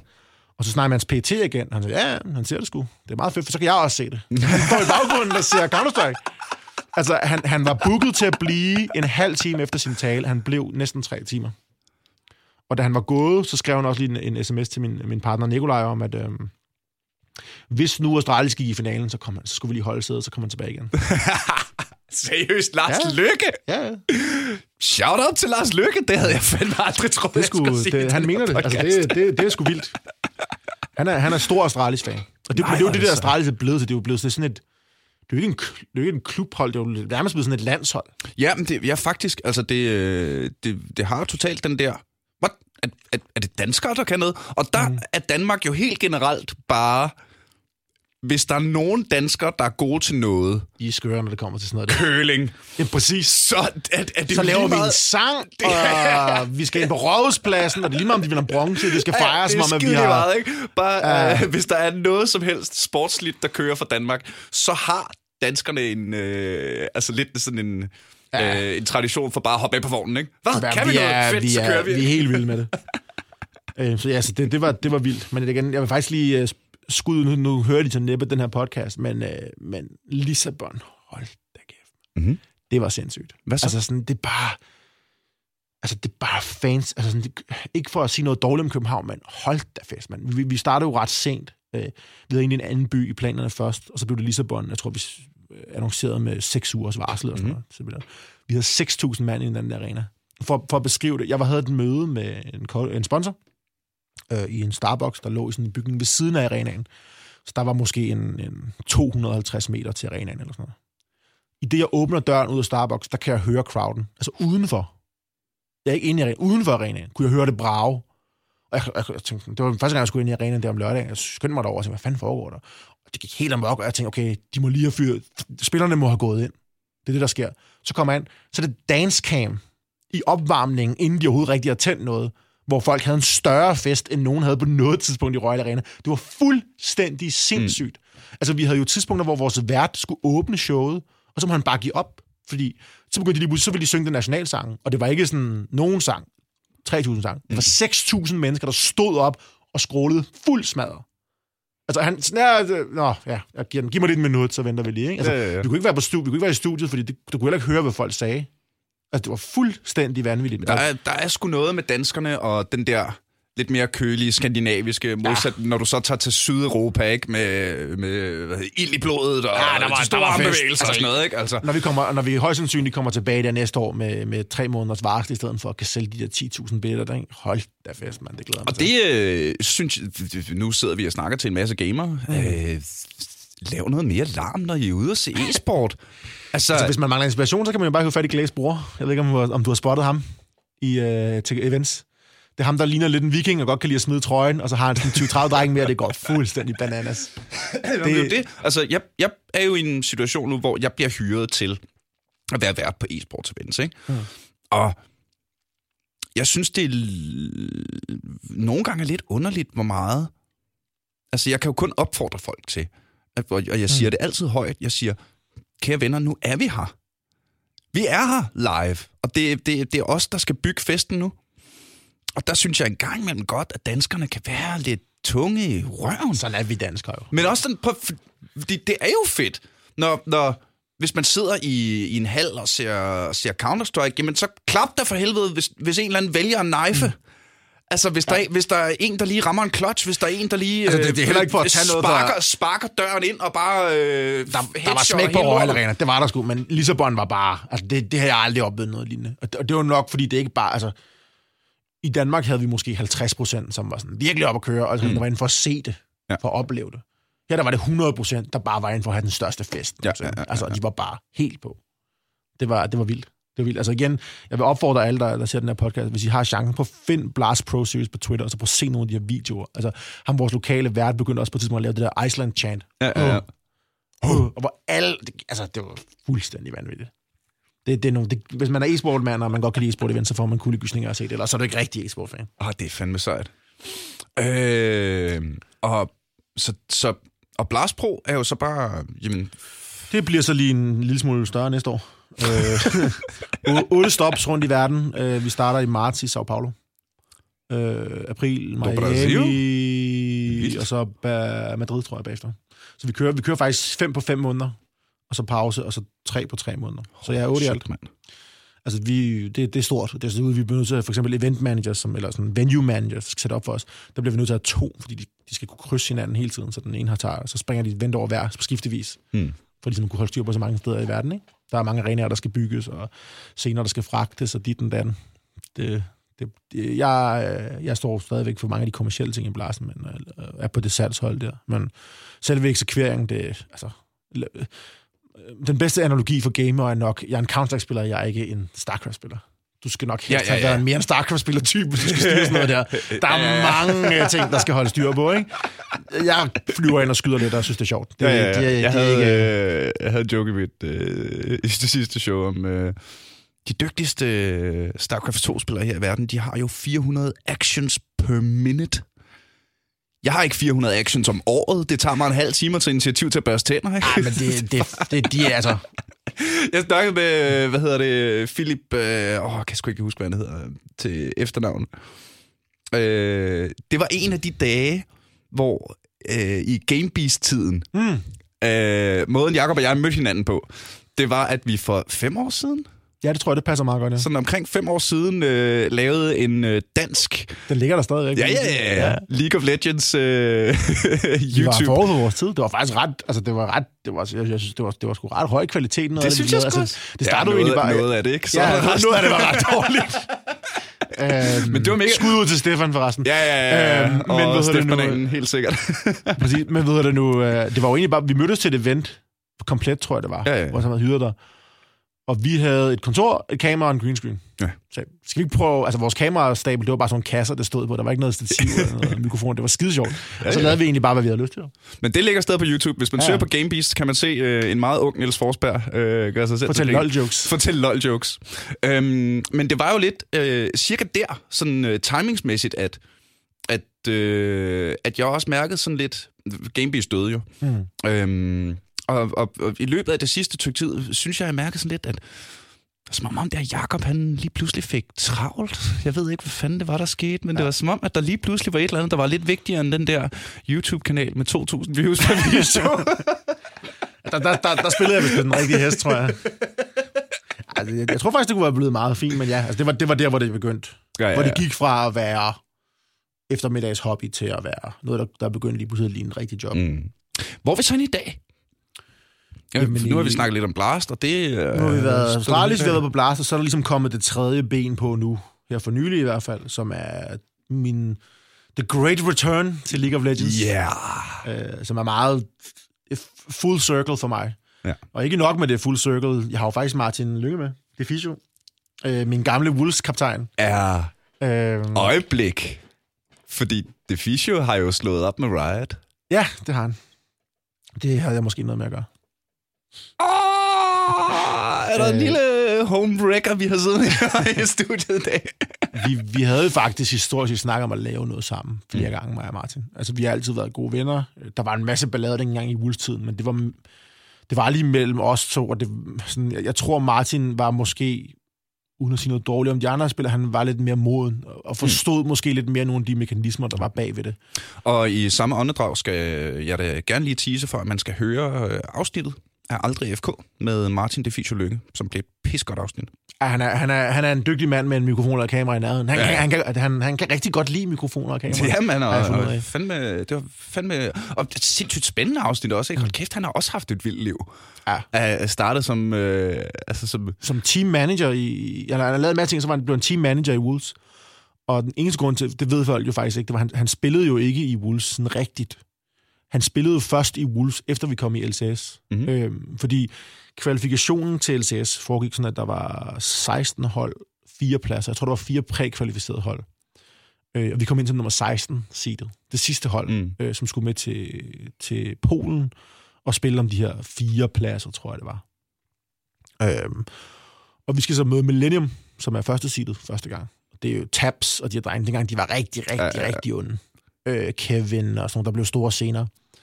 Øh, vi har det her hold, og, og, og vi har XL Winner, vores support, Hunter, tror jeg, han hed, vores AD Carry, Bjergsen i midten, Mhm. svenskeren i junglen, Godbro i toppen. Øh, vi havde bare det ene problem, og det var, at, at XL Winner var på mange måder supportens svar på Forgiven. Der- Den skal jeg lige have forklaret. Der var ikke noget, lad os nu lige se, hvad der sker. Det var 100% all in hver. Det var flash hook, blitzcrank. Og det var, det var enten så vandt man stort, eller også så tabte man stort. Øhm, og vores taktik passede ikke skide godt med, fordi vi, skulle egentlig, vi ville egentlig helst ikke have mod de her rigtig gode hold, at vores kampe blev tabt eller vundet i botlane. Mm. Vi ville gerne have, at vores kampe blev tabt eller vundet i midten, mm. hvor vi havde en lille Søren, som var... En lille Søren Bjergsen. En, en lille 16-årig Søren Bjergsen. øhm, Som og senere skulle, blev okay som, dygtig. Som han blev faktisk okay. Han blev okay. Jeg tror, han kom helt op i guld eller sådan noget. Ja. Øh, Og jeg drømmer om at komme i guld en dag. øh, og så havde vi jo Dennis, der sad på skødet af ham, altså i midten. Han skulle bare gøre alt, hvad han overhovedet kunne, for at Søren kom foran. Men det var et problem, fordi XL kunne ikke finde ud af at spille passivt. Mm. Det var kun altså hook. Ja, ja, ja. Øh, Så jeg kan huske sådan cirka lidt tid før, så kommer Martin til mig, så siger han, øh, måske jeg skulle spille i stedet for. Og så, han havde jo spillet før på et okay niveau, og så sagde jeg, så på, du kan. Så, ja, men jeg spiller bare passivt. Jeg skal bare, jeg skal bare, jeg skal bare ikke dø. Det er det eneste, der er vigtigt. Okay, jamen, så gør vi det. Og så skal vi til at tage den her kvalifikation. Øhm, og så får vi jo så at vide, at øh, Bjergsen er for ung. Så han må ikke spille. Nå, for fanden. Så havde vi jo lige pludselig det hul i midten, som mm. hele vores taktik var bygget om, skulle være den bedste spiller. Og ikke nok med det. På grund af den her kvalifikation var holdene jo ligesom på plads, og de hold, der allerede var i LCS, som dengang var sådan noget som Alliance, for eksempel, med Mhm. Wicked of Rocken og sådan noget, de var jo også på plads. Så de 19 bedste midlaners i Europa var taget. så vi skulle ud og finde en eller anden. Øh, Så vi fandt sådan en solo der hed Kautart, øh, som kunne spille Morgana og Syra, altså support mids. Ja, ja. Så hele det hold, der var bygget om en carry i midten, skulle lige pludselig spille Morgana i midten. TP Morgana faktisk, så vi Ja, kan ja, ja. huske, så han kunne ganke som rigtig support. ja, ja, ja. Øh, men vi vandt jo så dernede. Det var jo helt under. Det var, og det var jo igen endnu en... Altså, hvis nogen gerne vil se en ung Martin, så skal I prøve at søge på Deficio, og så søge på den... Nu ved jeg ikke, om I, om I øh, blør det her ud. Men, men, men Bjørksen, fuck you. Øh, fordi der skete jo det, at øh, ESL på daværende tidspunkt havde lige fået licensen til at afholde det her LCS. Og det var store penge for dem. Altså, det var jo det store amerikanske selskab, Riot, der betalte dem for at holde det. De var meget glade for den licens. Problemet med et amerikansk selskab, det er, at det er PG-13. Så du må ikke sige sådan noget. Det er meget, meget alvorligt, hvis du gør det. Øh, så vi slår Millennium. Total overraskelse. Kæmpe overraskelse. Og Carmack, som jo var er jo executive vice president for hele Intel Extreme Masters nu, interviewer så Martin bagefter. Og siger, nå Martin, hvordan har det med at slå den her? Og så siger han, øh, snakker han lidt med Martin, og siger han, oh, by the way, I want to make a shout out to Bjergsen. Og så siger han, no, så, what do you want to say? Siger, You told us we, we wouldn't do it. You told us we couldn't do it. You told us if we face Millennium, we would lose. So Bjørksen, fuck you, siger han så. og du kan bare se blodet. Altså, Karmak er, pol- er polsk, så han, han har ikke så meget kulør i forvejen, men du kan bare se, uff, kridhvid i hovedet. Og der går rundt regnet halvanden sekund, så fatter Martin, hvad han har gjort. Det var så sjovt. Og det var bare den største meme nogensinde. Og så kom vi så ind i LCS. Ikke? Så det er der, jeg originalt kender Martin fra. Og i dag, Og i dag... Øh, øh, skal vi lige til dem, der ikke er øh, så helt så meget nede med League of Legends. Øh, det hold, I har købt, ja, den franchise, det hedder Origin, eller Origin. Ja. Øh, og vi har, faktisk købt to dele. Mm. Øhm, det, der skete, det var, at der har været LCS før, som er sådan en liga, hvor du kan rykke op og ned, og der har ligesom været nogle gode hold. Fnatic, SK har historisk set også været med, G2, alle de her i League of Legends. Det, der sker nu, det er, at de har franchise ligaen, det vil sige, de finder 10 faste hold. Ingen oprykning, ingen nedrykning. Faste partnere. Og det koster rigtig mange penge at købe det her plads. Til gengæld får du en meget, meget høj revenue share på medierettigheder og alt sådan noget andet. Øh, Så det er en, en, en, en lidt NBA-agtig model. Mhm. Så det koster cirka 75 millioner kroner komme ind. Øhm, og du skal ansøge, der var mange ansøgere, du skal godkende og få lov til at betale dem 75 millioner. Det er en fed position at sidde i. Det skal jeg også gøre en dag. Øhm, og det har vi så gjort, øh, og mange troede, det var Astralis først, som ligesom skulle ind. Det var det, rygterne gik på. Det var det, Martin troede, da han første gang skrev, altså, vi begyndte at snakke sammen igen, fordi jeg, jeg kunne se, at hvad han skulle, og han var begyndt at overveje at gå freelance. Han, han, han kunne se, at franchisen kom, så han vidste, der kom en masse interessante mm. mennesker. Måske endda kunne han finde på et projekt, han selv kunne ansøge med. Øhm, så vi snakkede frem og tilbage, og han, og han passer bare rigtig, rigtig godt ind i vores organisation. Og som jeg altid driller ham med, så er hans familie meget store Astralis-fans. Så de har jo lidt, han, han har jo fået sådan lidt, League of Legends er jo i Danmark blevet sådan lidt en anden rangs e-sport, mm. efter vi har været der med Astralis og i Counter-Strike. Så selv hans mor var sådan lidt, nå ja, ja, men skal du ikke snart arbejde for Astralis? Så skal det ikke rigtig blive til noget Hvordan, rigtigt? for, for, øh, på verdensplan er League of Legends større end Meget større. Counter-Strike? Meget større. Meget større. Alright. Det er specielt borget Kina. Øh, og så er der jo så... Det, men- men Danmark er en Counter-Strike-nation. Det er det, men vi er jo faktisk rigtig gode til League of Legends. Jamen, Og det er der jo er det, der faktisk er ret mange. Jeg tror, der er en, en 170-180.000 aktive League of Legends-spillere i Danmark. Og, øh, og øh, danske spillere på de bedste hold i verden. Både Jamen, de europæiske og de nordamerikanske. Danskerne er altså. ekstremt talentfulde. I, jeg vil- sige lige så talentfulde, som de er i Counter-Strike. Mm. Altså, øh, Nå. øh, ja, så vi snakker sammen, og så, og så går vi ligesom i gang med det her øh, ansøgning. Øh, så det har vi ansøgt om.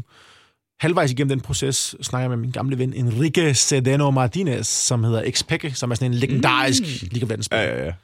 Han har, han- han, er jo lige, øh, han har jo fået opkaldt et, et move efter sig. ja. At lave en XPK, som er, at øh, hvis øh, holdet slås et eller andet sted, og så bare løbe direkte, altså glemme alt om slåskampen, ja. og bare løbe ind i fjendens base, og bare Han, økse den. han har et mens- meget, meget legendarisk play med, Ja, ja, ja, på den champion, der hedder Kassadin, som kan Ja, hoppe. fantastisk. hvor han står og hopper rundt om basen og bliver med at slå på den. De kan ikke fange ham, og så vinder han kampen. Altså helt, Ja, helt det vild var comeback. Øhm, han er en, en spansk knægt, eller Mhm. knægt, mm. han er jo så, ikke så ung længere, øh, med et meget, meget flot smil og en meget, meget tyk spansk accent, som folk mm. rigtig godt kan lide. Ja, Han er en-. Øh, øh, han er, øh, Han er farlig- farlig han er, mand han er the, sex, the sex meme, Jamen, han er- han er- altså, han er et fandme flot fyr. Øhm, og jeg spurgte ham ind til Origin, som er det her legendariske navn. Og mm. det er Mm. faktisk på mange måder Astralis i League of Legends. Fordi det er skabt af spillere, det var kun League of Legends. Det er rigtigt. Øhm, og det var blevet kæmpestort ud af ingenting, stort set. Det er da rigtigt, ja. Øh, så vi snakkede, og der var virkelig et godt match der. Mm. Øh, og så fik vi så lov til at købe det her. Vores krav var, at han stadig skulle eje noget af det, fordi vi vil gerne have ham involveret. Det er meget, meget vigtigt for os. Øhm, og så blev vi godkendt. Så vi skulle betale en masse penge. Og nu starter sæsonen her den 18. januar skal vi spille første kamp. Øh, lige annonceret Audi, Ingolstadt, dernede, den, den store tyske Mhm. hovedkontor, som den første sponsor. Så det går, som det skal. Og for mig øh, lidt et, et dabble tilbage i min, i min gamle øh, home turf. Så det, det er fantastisk. Jeg skal selvfølgelig også ned og, og se den spil. Det glæder jeg mig meget til. Øh, jeg har jo lidt, øh, været lidt alene med min kærlighed for League of Legends på det kontor. Der. Det begynder at komme. Det begynder at komme nu. Øhm, er der... Nu, fuck, vi har næsten snakket en time. Det har været sindssygt spændende, ikke? Altså, det er det jo hver gang, ikke? Øhm, hvad så, så... Så det har været en masse fortid. Er der... Jeg, jeg skulle lige til at spørge dig, om der er planer for fremtiden, men jeg tror heller, jeg vil spørge dig, om man kan planlægge fremtiden i, i e-sport. Ja, det kan man godt. Øhm, tingene bevæger sig meget hurtigt for os. Altså sådan, det, det, som vi tror, vi skal, er nødvendigvis ikke det, vi tror, vi skal om tre måneder. Øh, League of Legends kommer ret hurtigt til, men vi er ved at være et selskab nu, hvor vi ikke er øh, 6-7 mand rundt om et bord, som alle sammen laver lidt af det hele. Øh, nu er vi lige pludselig blevet meget store. Øh, 30 mand i København. 14-16 stykker i vores kontor i London hvor vi har content og commercial siddende og så videre. Så det begynder lige pludselig, vi skal ind i nogle processer, som jeg ikke er vant til. Mm. Jeg, jeg har ligesom altid kørt mine egne ting, og kunne tage ja, ja, mine egne beslutninger og alle de her ting. Nu, nu er det lige pludselig meget management meetings og board meetings, og mm. det her. Altså, det, det, det er blevet lidt mere sådan roligt, men, men på mange måder alligevel også lidt vildere, fordi nu skal det også nu skal de igennem en masse processer, så skal det også gå hurtigt, men det skal gå langsomt på en hurtig måde. Det er den bedste beskrivelse, jeg kan, ja, jeg kan komme ja, okay, med den, den, den kører jeg sgu. Ja, øhm, så, så ja, altså Blast Process har vi 8 stop i 19. Det bliver vanvittigt. uh, Origin skal spille LEC, som det hedder nu jo. Mm-hmm. Uh, men det er jo dejligt planlagt i forhold til Counter-Strike. Der ved vi jo rent faktisk, hvornår vi skal spille, hvor ja, vi skal ja, ja. spille, hvem vi skal spille mod, og det hele, det er skide godt. Så det kører ret godt. Astralis hvad, hvad, er, nok, hvad er line-uppet på Origin? Øh, der har vi, hvad hedder det nu, øh, Patrick hedder nu, jeg ved ikke, hvor fanden han skiftede sit navn. Øh, tidligere spillet Sheriff, mm. øh, som var Carry for H2K sidste år. Kæmpe talent. Ja. Ja, han, han rundbarberede jo for han er, han er dygtig. Uh, Mithy som support. Den gamle Judas, i, der skred fra Origin til G2. Så det er sådan en sjov ah. historie. Spansk. Mm-hmm. Uh, Nuke Dog i midten. Uh, rigtig dygtig nordmand. Uh, Jonas Kold, en dansker i junglen, som på mange måder er en kaptajn, en, ja. en, en forgangsmand for mange af de ting, vi tror på. Træning, søvn, de spiser, hvordan de skal spise, alt det her. Uh, og så min, min store favorit, Bonnie i toplanen, som jo er Alfari, øh, en engelsk dreng, som, som hedder Barney, som er, han skal skifte navn til Barney, jeg lige altså. Han er så hjernedød god.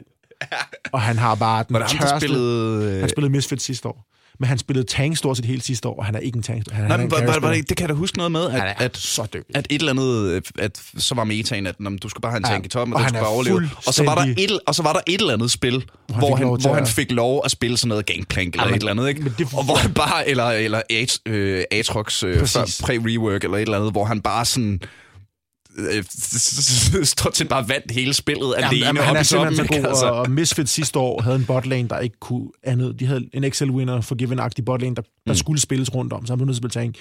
Og han var helt tittet på kontoret i går, fordi at øh, Om er lige kommet tilbage i metan, så nu kan det være, at han skal til at spille tank igen alligevel. Men han prøver så at carry på den, det er så altid noget. Ikke? Øh, mm. Men det, det er et godt hold, det er ikke pakket til, der har været nogle organisationer, der virkelig har brugt penge. Altså sådan noget som Misfits, der henter Forbidden Gorilla koreaneren, ja, øh, Soas. Altså, det er ja. virkelig en, en stærk lineup, men, men de ser faktisk ikke så gode ud i træning. Det, det er ret sjovt. Øh, så, så jeg forventer mig meget af vores hold. Specielt mm. fordi det er jo bygget så... med vores, vores præmisser. Ikke? Jo, og et rent europæisk hold. Ja, det er det. Ja. Øhm, fordi det hører man jo meget om, når, når um, europæiske og amerikanske hold, hende der spiller fra Kina og Korea, at, ja. at der er bare en, en øh, primært en sprogbarriere, og måske sekundært også noget af en kulturbarriere. Ja, men vi har jo også, altså vi har bygget, det var jo, Kasper fik jo helt julelys i øjnene, fordi han kunne få lov til at bygge noget for bunden selv. Mm. Altså, så vi har jo personlighedstest, IQ-testet, alle mulige øh, ting, for ligesom at finde spillere, der matcher hinanden. Sejt. Øh, altså, de passer rigtig godt sammen, og de, som en af de få hold, vi troede faktisk, vi var det eneste, men det, det hører jeg på rygtebørsen, at det er vi ikke, skal de ikke bo i Berlin. De flyver til Berlin hver weekend. Mm. Så de spiller på vores kontor og bor lige i nærheden er omkring vores performancehold, træner med Mikkel Juler, vores læge, vores fysioterapeut, det er vores øh, fysiske træner. Ja. Kasper har sådan en helt performancehold på fem, fem mand, som der er læge, diætist, fysioterapeut, body SDS og også Kasper, som alle sammen er til råd for de her drenge og får lavet programmer og søvnprogrammer og det hele, så vi kan ligesom have dem og forme dem, som vi skal forme mm. dem. Og så ligesom en normal sportsklub, jamen så tager de til Berlin, så tager de bare arbejde ned ja. og spiller og performe, ikke? og så sover de dernede, mens de spiller, og så tager de hjem igen. Så det, jeg forventer mig store ting af dem, men, men det kommer til at tage noget tid at bygge det, vi gerne vil. Så jeg vil skyde på en, en top 4 her i Spring Split, så er jeg glad. Så er jeg meget glad. Ja, men det skulle da, altså, nu skulle jeg lige til at sige for, for, for et øh, starthold, øh, altså, det er jo en gammel franchise, men det er et nyt hold. Ja, altså, fordi vi, vi, af de nye hold, der kom ind i ligaen, der har vi Rogue, SK kom tilbage, Excel, og det tror jeg var det så også. Det er de fire nye. Der er vi uden samling i det hold, der har det altså en rent, rent faktisk kompetitiv roster, hvorimod de andre, fordi de hold, der allerede var i ligaen, nogle er blevet valgt ind, som allerede var der. De har jo allerede et hold. Mm. Så har vi ligesom ikke kunne være med til at prøve så vi måtte lave hold af det, der ikke var, eller ja. den, der var free agents. Øhm, så der, der er vi klart det stærkeste hold. Det sjove bliver jo at se G2, Misfits, Fnatic, Vitality, hvor stærke er de, ikke? Kan vi tage en af dem ud af top 4, så glad man. Uh, vi har snakket en time, gammel ven. Det går, det går hurtigt. Det går hurtigt. Nå, det er, for kæft, det har været spændende, mand. Ja, men det, det er jo også, altså det, jeg, jeg sidder jo også, sådan, jeg sad halvvejs, eller mange ting, og råder jeg jo rundt i, i, sådan, i tidslinjen. Det er jo sjovt, for der er jo så mange ting, og sådan, og så Nu ved jeg ikke, hvor mange afsnit, nu ved jeg ikke, hvor mange afsnit du har hørt af den her podcast, men den røde tråd er at der ikke er det nogen, at der ikke er nogen altså, røde det, tråd. det, det, det, vi stikker af i alle mulige retninger hele tiden. Det er sådan, Det- vi, det er sådan vi ruller. Det er også sådan, det selv skal være, kan man sige. Mm. Jeg synes, jeg skulle. Øhm, hvad, øhm, fordi jeg, jeg plejer jo at slutte hvert afsnit af med at sige, hvis man skal følge lidt i med, øh, hvis man skal følge lidt med, i- med i, hvad du render og laver. Så kan man se TV2 News. Ja, så så TV2 News. Vent på, der kommer breaking. Danske hold vinder League of Legends, ja. vinder en million. Ej, jeg vil sige, historisk set har jeg jo altid, også kvæg det med at jeg har altid været en person, der sådan har holdt mig meget i baggrunden. Mm. Øh, der er meget, stadigvæk relativt, jeg, bliver ikke genkendt til events og sådan, det er ret sjovt, og sådan, det, eller ikke fordi jeg siger, åh, hvorfor bliver jeg ikke genkendt, det er ikke fordi, det er den måde, men, men altså, Frederik kan jo ikke gå i fred, for eksempel, mm. med streg, men jeg har godt, det har altid givet mig lidt en sjov position, hvor jeg ligesom får lov til at lure mig ind på ting, uden folk vidste, hvem det var, der lyttede, ikke? Ja, og øh. det er også kun på lyd. Så hvis du bare holder kæft, så er der heller ikke nogen, der kan genkende ud fra det her Så du må ikke afsnit. vise nogle billeder af mig. Nej, nej, nej, nej, nej, nej. Øh, nej, men jeg, jeg, prøver, jeg prøver sgu lidt, ikke? Altså, jeg, jeg, tænker, jeg, jeg prøver lidt at tweet nu og sådan noget, men jeg, jeg, jeg er simpelthen så distræt med sådan nogle ting. Altså, så siger jeg til mig selv, nu, nu skal jeg til at opdatere folk, og så tweeter jeg i tre dage, og så går der en uge uden, og så, nå ja, for fanden, jeg skal tweete, ikke? Altså, ja, ja. jeg er bare ikke, jeg er ikke, det er jeg ikke så god til. Men jeg vil sige, Nej, jeg, men jeg det- prøver ligesom, også fordi i Refresh og så videre, på det øverste ledelsesniveau, er jeg den eneste e-sport-person. Altså sådan, jeg er den eneste sådan, af den gamle garde, der lever i, den, i sådan, Mm. det, igen uden at lyde arrogant, i, i sådan det højeste beslutningsgrundlag i e-sporten i Danmark. Og mit perspektiv på tingene er måske også meget interessant få med en gang imellem, det hele i store kanoner ude fra sportsverdenen Ja, ja, ja, og medieverdenen og så? Så, så jeg prøver, jeg prøver, men jeg er ikke mm. Så god til det. Nå, men det er, jo, altså, det er jo det samme. Jeg ved udmærket godt, at det for eksempel ville klæde aldrig FK med væsentligt flere Facebook-opslag. Men, men jeg, jeg har jeg skriver noget, når jeg, når, jeg, når jeg finder noget, jeg får lyst til at dele med jer. Jeg, jeg, jeg, jeg gider ikke bare for algoritmens skyld Mhm. at sidde og, og, og, og opfinde den dybe tallerken. Og, altså, det, det synes jeg heller ikke, man kan være bekendt. Mm, Fordi klart. der er så meget, der fucking bare fylder, ikke? Også bare i e-sport er generelt meget larm. Der er godt nok, altså det er jo så en af faldgrupperne ved det, der er sket. Der er, jeg ser mange mennesker på LinkedIn og på alle mulige steder, som er e-sport-eksperter og thought leaders og gurus, og jeg ved ikke hvad, og jeg har aldrig i mit liv deres navn før. Nej. Og, og det er et dårligt tegn for din e-sport-karriere, hvis jeg ikke har, i hvert fald har hørt om dig. Mm. Igen ikke for at jeg har trods alt været her i snart 16-17 Ja, ja, ja. år, ikke? Altså, så hvis, du har nok ikke lavet noget, der var kæmpestort, hvis ikke Mm. mig og nogle af de andre drenge, der har været her lang tid, ved, hvem du er. Ja, Ja, der, ja. der er mange, der prøver at kapitalisere på det, ikke? og nogle gange bliver vi også, bliver man også lige nødt til lige at sige, ah, det passer ikke. Ja, ja, ja. Men det er jo, det er jo fint. Så må jeg jo bare hoppe på en podcast og fortælle nogle røverhistorier. Hey! Og der er du i hvert fald altid, altid velkommen. Øh, tillykke Tak. med det hele. Altså, det er øh, jo kommet af, af passion, professionalisme og mega meget hårdt arbejde. Det, det er sjovt, altså man glemmer Og- tit nogle gange at sætte pris på det. Altså fordi sådan, sådan en startup her, det, det, det er det, man sammenligner lidt med, ligesom man, man, man prøver at bygge flyet, mens man flyver det. Mm, Og, ja. og man er ligesom så meget nede i materien. Det var også derfor, jeg havde faktisk hele, mange, hele min afdeling med for at se den der signing session med. Også bare for lige at sige, prøv at se, det, er det her, vi laver, det her, husk det her. Ja. Så jeg, jeg, en eller anden dag, nu er vi jo venture fund backet og så videre, så forhåbentlig en eller anden dag, så, så skyder vi det af, eller hvad fanden vi gør. Så kan jeg ligesom prøve at trække vejret igen og sige, okay, altså der, der, der, der tror jeg, jeg ser frem til i fremtiden, der kommer til at være mange mennesker, som, som man, man skal have et glas rødvin med lige og så snakke om gamle dage. Altså fordi, jeg, jeg fortæller røverhistorier her, men, øh, men øh, hvis ikke det blev sendt ud i æderen, så var der nogle væsentlige vildere røverhistorier. Der har, e-sport Ja, ja, ja. er en crazy verden, Ja, ja, og det har det ja. været i lang tid, og det, det, det er vildt at se nogle af de mennesker, som ligesom har været med på hele den der tur. Ikke? Altså, fordi det er, jo, det er jo sjovt, der er jo mange, der snakker om, ja, jeg har været her i lang tid, og jeg er old school og dit og datten og sådan noget, men altså, da jeg startede, var der folk, der var old school. Ja. Altså, jeg har jo nogle gange en samtale med, øh, øh, hvad hedder han, øh, Lymphmother, og Dan Sønderskov, som mm. er marketingchef for Stilsys i Europa. Han var jo den originale teammanager for SOA. Altså, da jeg sad og fanboyede Ja, ja, ja, ja, ja. som 15-årig, helt sygt over, hvor fede de der drenge var, fordi de Ja, havde ja, ja. jakker, der matchede. Ikke? Altså, Ja, ja. det var det største nogensinde, jeg havde. set. Det var så fedt. Altså, der havde han været der i lang tid, og det er, sådan, det, det, det er sgu vildt at se, altså, fordi det, det, det har været en lang rejse, og det tror jeg, mange misforstår omkring e-sport. Mange tror, at det er noget, som sådan er poppet op de sidste Ja, ja, ja. 3-4 år. Det er det ikke. Det har taget 20 år, det her. Altså, Mm. og, og det har været stort før, det har været nede igen. Det er bare aldrig rigtig kommet helt igennem. Mm. Nu er vi der, hvor det, det er helt igennem, og det, vi står på skuldrene af mange mennesker. Det lyder ikke på mig som om, at du har oplevet din sidste oplevelse, der kan blive til en røverhistorie senere. Det, det, det tror jeg ikke. Jeg havde en... øh, Vi har lige hørt en gut, der hedder Leo, som, øh, som har været Chelsea og FA og nogle af de andre Mm. mm. store engelske klubber og fodboldting før. Øh, også Formel 1. Øhm, og havde jeg, jeg havde jeg med til afterpartyen til Blast Pro Series. Og øh, det var så det her rum, fyldt med de 30 bedste spillere, counterspillere Mm. i verden. Rigtig meget alkohol og stort set ingen voksne nærmest. Altså, og han kiggede bare på mig og sagde, hvad fanden foregår der? Hvordan får de lov til det her? Ikke? Altså, fordi fodboldspillere, der havde været agenter, og der havde været managers, og der havde været, nej, du skal ikke drikke det der, og nej, du skal ikke sige det her. Det her, det var bare 30 børn, der væltede rundt og havde det for grineren. Altså, øh, øh jeg, jeg, jeg tror nærmest, øh, det virker nærmest som, at Finn blev kigt for face ude på balkongen. Ikke? Altså, det var jo helt vanvittigt. Og det, så, så på mange måder har e-sport rykket sig, og på mange måder har det ikke rykket sig. Så jo, der skal nok komme rigelig, rigelig røverhistorier med. Øhm, Verden, der er på Christiania Comedy Club, som forresten er et dejligt, dejligt sted, som Mm. jeg vil opfordre alle til at komme ud og se noget live comedy på, hvis I får muligheden. Øhm, Verden hedder Dennis, han er poetry slammer og sindssygt dygtig. Og han har, han har sådan en ting med at stå ude i backstage lige før, øhm, lige før showstart, og så går han hen og kigger dig i øjnene og tager fat ved din skulder og siger, det her, det er de gode gamle dage. Og jeg elsker det. Ja. Jeg elsker det, fordi det både... Det, det tvinger i virkeligheden en til at være til stede i nuet, ikke? At, ja. At, at, at, at gøre en bevidst om, jamen fuck, vi, vi gør det her nu.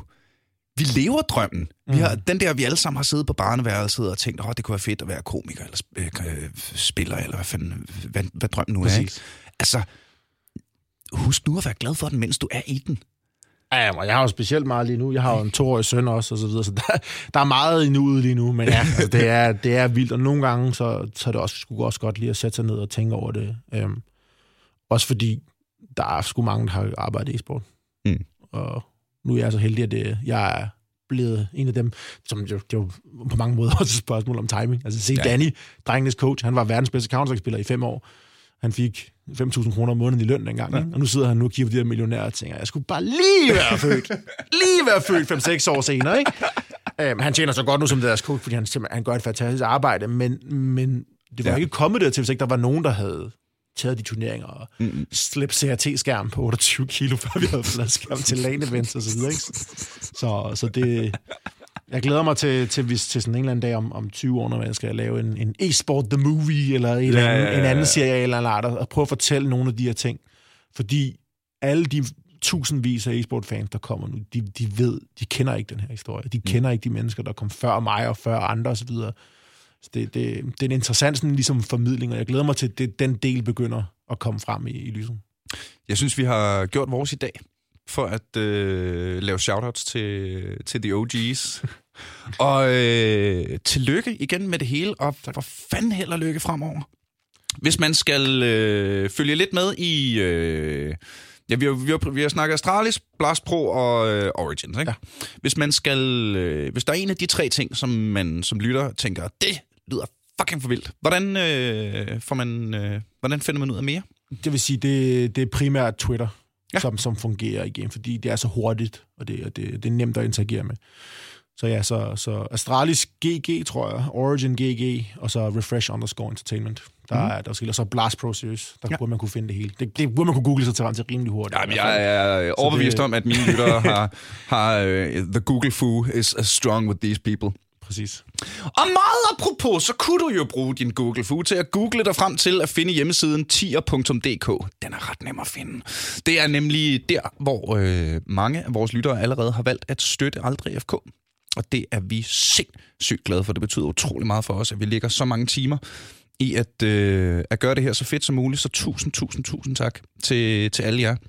Du er selvfølgelig også velkommen til at like øh, Aldrig FK på Facebook, og øh, hvad hedder det, kaste nogle stjerner efter os på øh, Facebook, og især iTunes, fordi lige iTunes, der er det noget med, at hvis, hvis man får de der stjerner, så kommer man højere op på de der lister, og så er der flere mennesker, der opdager, at vi findes. Og det er jo i virkeligheden, det er jo i virkeligheden det punkt, Aldrig FK er på lige nu, at, at den er sådan... Vi har en fast lytterskare, vi har lige omkring 2.000 øh, downloads og aflytninger per afsnit, og det virker som om, dem, der er kommet ind i folden, de, de kan godt lide det, og de bliver her. Øh, men vi skal, vi, vi skal også, vi vil gerne vækste, fordi jeg synes, det er nogle vigtige, jeg synes tit, det er nogle, faktisk nogle vigtige samtaler, vi har. Og det vil jeg sgu gerne have spredt ud. Så øh, spred ordet til, til venner og bekendte, du synes, der kunne være interesseret i at høre podcasten. Vi vil meget gerne have jer med som lyttere også. Og det aller, aller vigtigste, du kan gøre, det er selvfølgelig, at du kan blive ved med at lytte. For eksempel en gang til i næste uge, når vi en gang til er aldrig AFK. Mic drop.